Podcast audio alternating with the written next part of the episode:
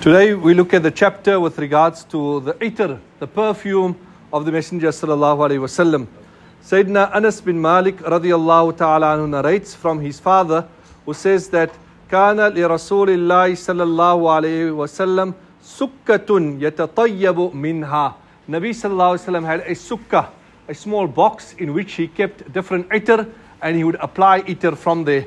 Sulaim radiyallahu ta'ala anha, it is narrated about her that one day Nabi Sallallahu Alaihi Wasallam was sleeping in her home, and Nabi Sallallahu Alaihi Wasallam was perspiring because of the heat, and she was collecting the perspiration.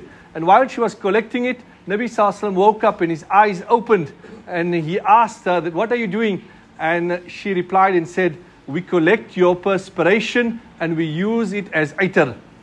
And subhanallah, it is narrated about Abu Ya'la that he says that Nabi Sallallahu Alaihi Wasallam's natural perfume was such, the natural fragrance that came from his body, that when Nabi Sallallahu Alaihi Wasallam would walk past a particular place, afterwards people would be able to smell that the Messenger Sallallahu Alaihi Wasallam had passed by. So Nabi Sallallahu Alaihi Wasallam had a beautiful fragrance to his body naturally, yet he paid great attention to itar. We should also pay great attention to applying itar. It is a sunnah of the Messenger Sallallahu Alaihi Wasallam.